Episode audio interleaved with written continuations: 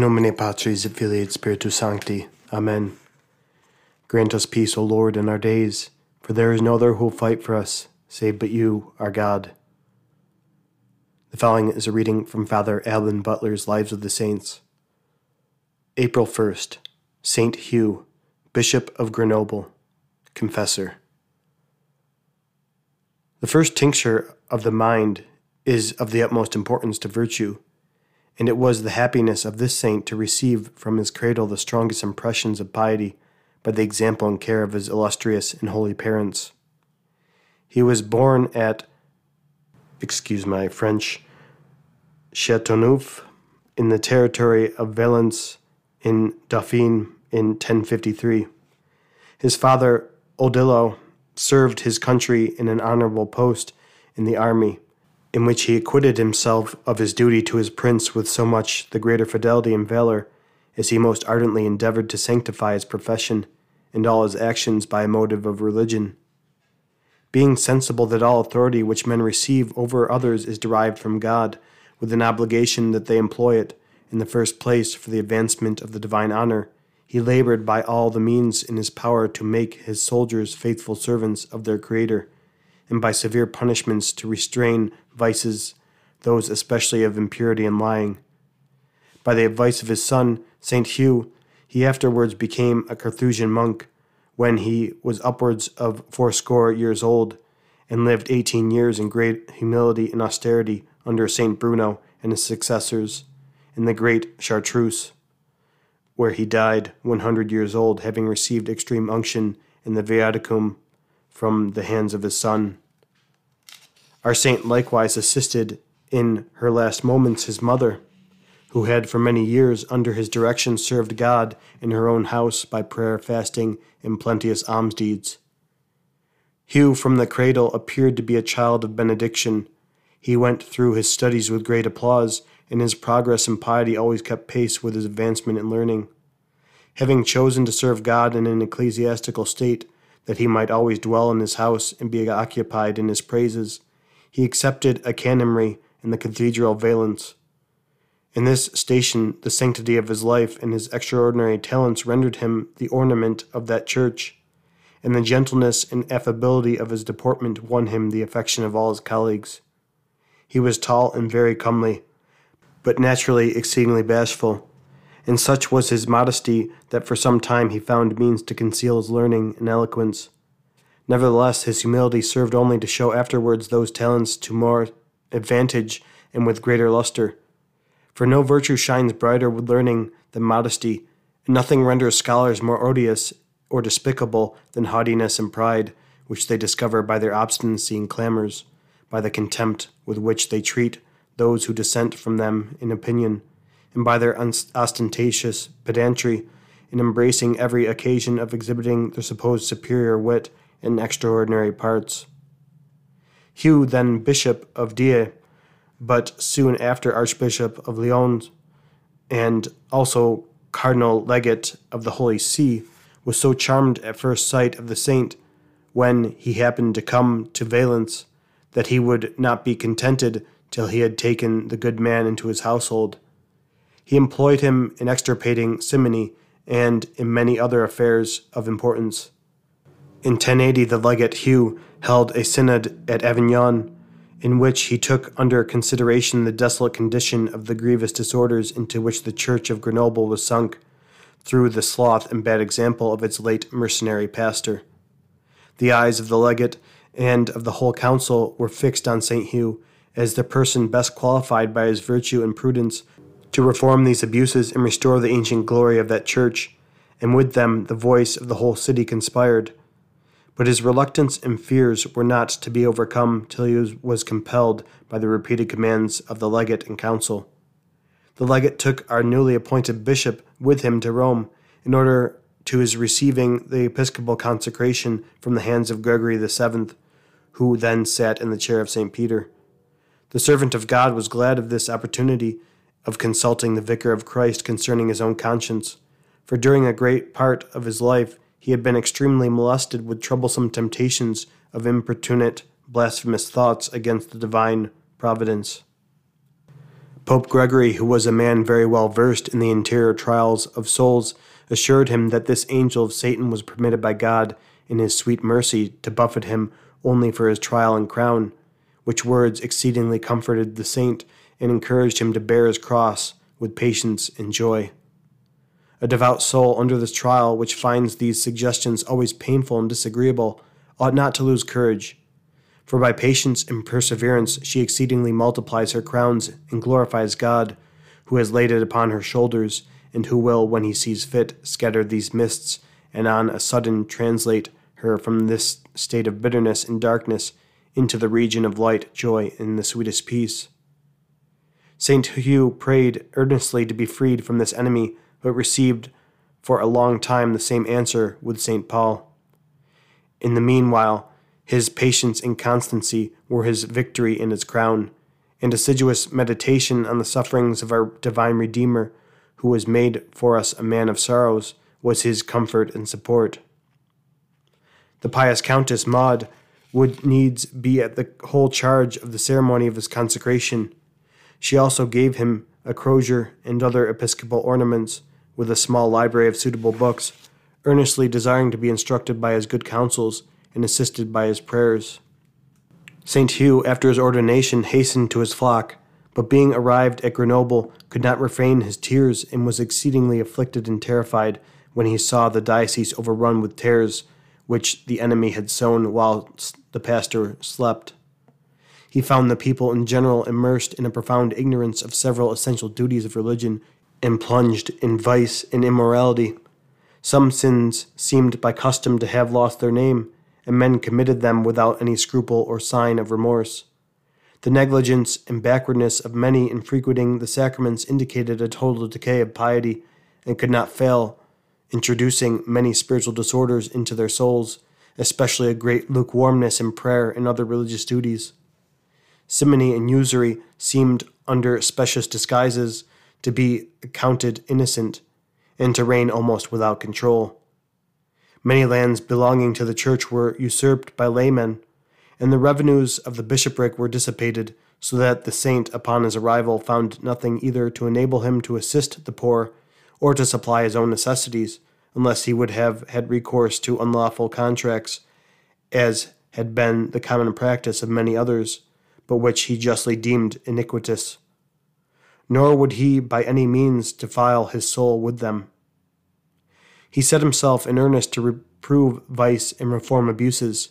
To this purpose he endeavored by rigorous fasts, watchings, tears, sighs, and prayer to draw down the divine mercy on his flock and so plentiful was the benediction of heaven upon his labors that he had the comfort to see the face of his diocese in a short time exceedingly changed.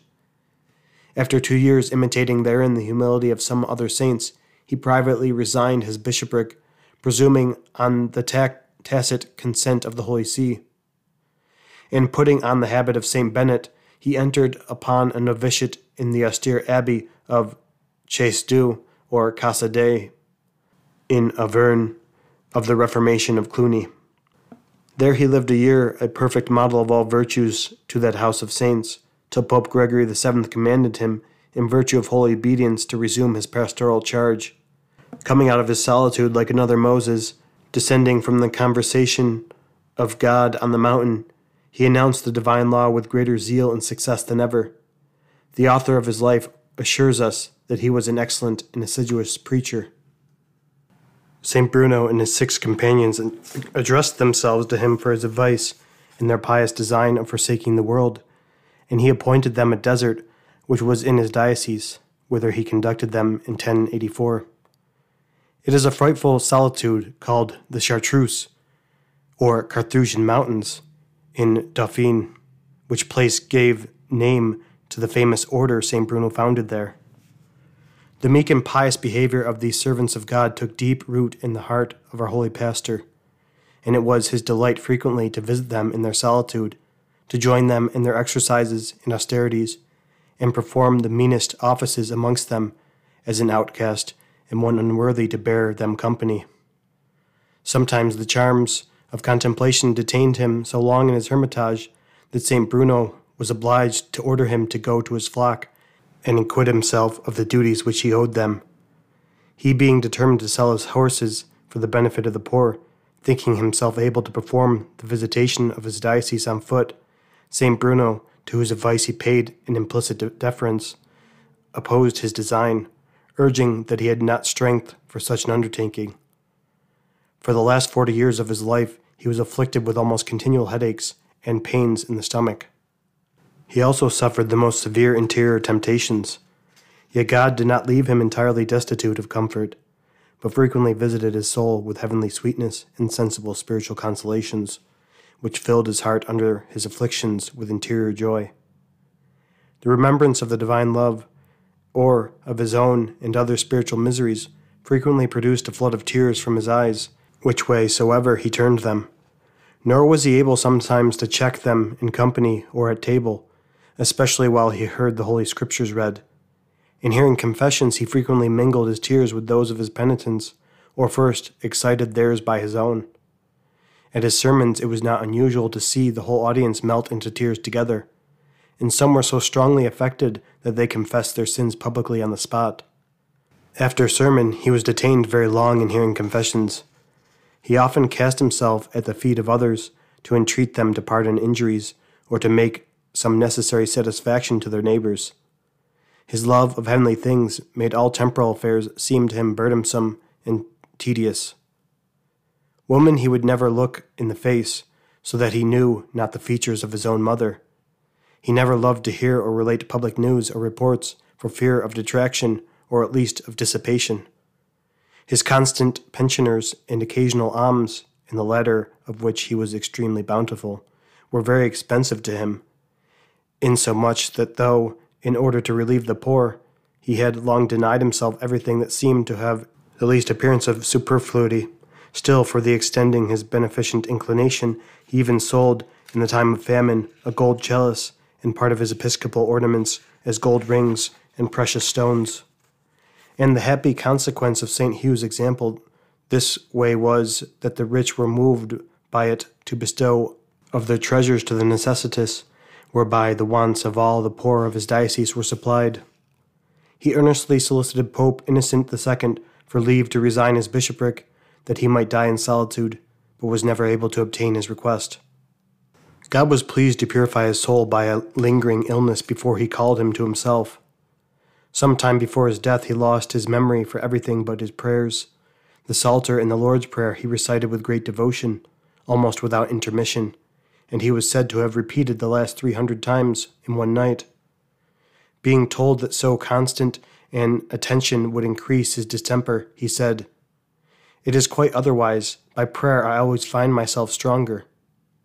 In the time of sickness, a certain forwardness and peevishness of disposition is what the best of us are too apt to give way to, through weakness of nature and a temptation of the enemy, who seeks to deprive a dying person of the most favorable advantages of penance and patience and to feed and strengthen self love in the soul, while upon the very cross itself, and in the crucible into which she is thrown by a singular mercy, in order to her coming forth refined and pure.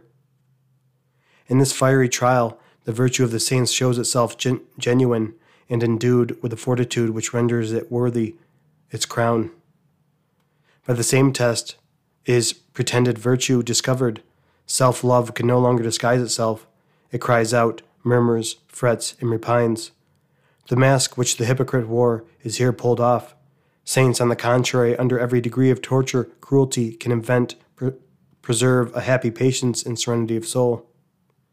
Hence, the devil would not allow the virtue of Job to be sincere before it had been proved under sickness and bodily pain. St. Hugh left us by his invincible patience a proof of the fervor of his charity under the sharpest pains, he never let fall one word of complaint, nor mentioned what he suffered. His whole concern seemed only to be for others. When any assisted him, he expressed the greatest confusion and thankfulness. If he had given the least trouble to anyone, he would beg to receive the discipline, and because no one would give it to him, he would confess his fault, as he called it, and implore the divine mercy with tears. The like sentiments we read in the relation of the deaths of many holy monks of La Trappe.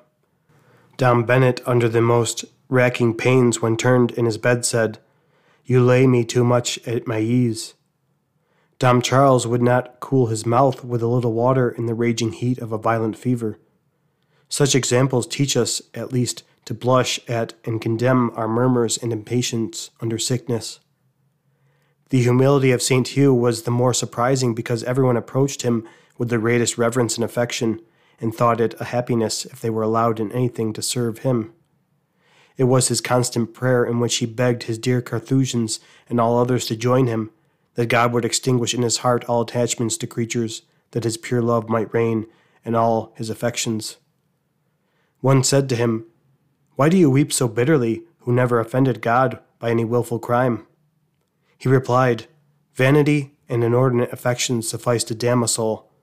It is only through the divine mercy that we can hope to be saved, and shall we ever cease to implore it?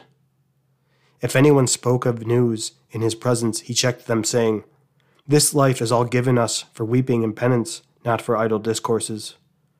He closed his penitential course on the 1st of April, 1132, wanting only two months of being 80 years old, of which he had been 52 years bishop. Miracles attested to the sanctity of his happy death, and he was canonized by Innocent II on 1134. There is no saint who is not a lover of retirement and penance. Shall we not learn from them to shun the tumult of the world as much as our circumstances will allow, and give ourselves up to the exercises of holy solitude, prayer, and pious reading?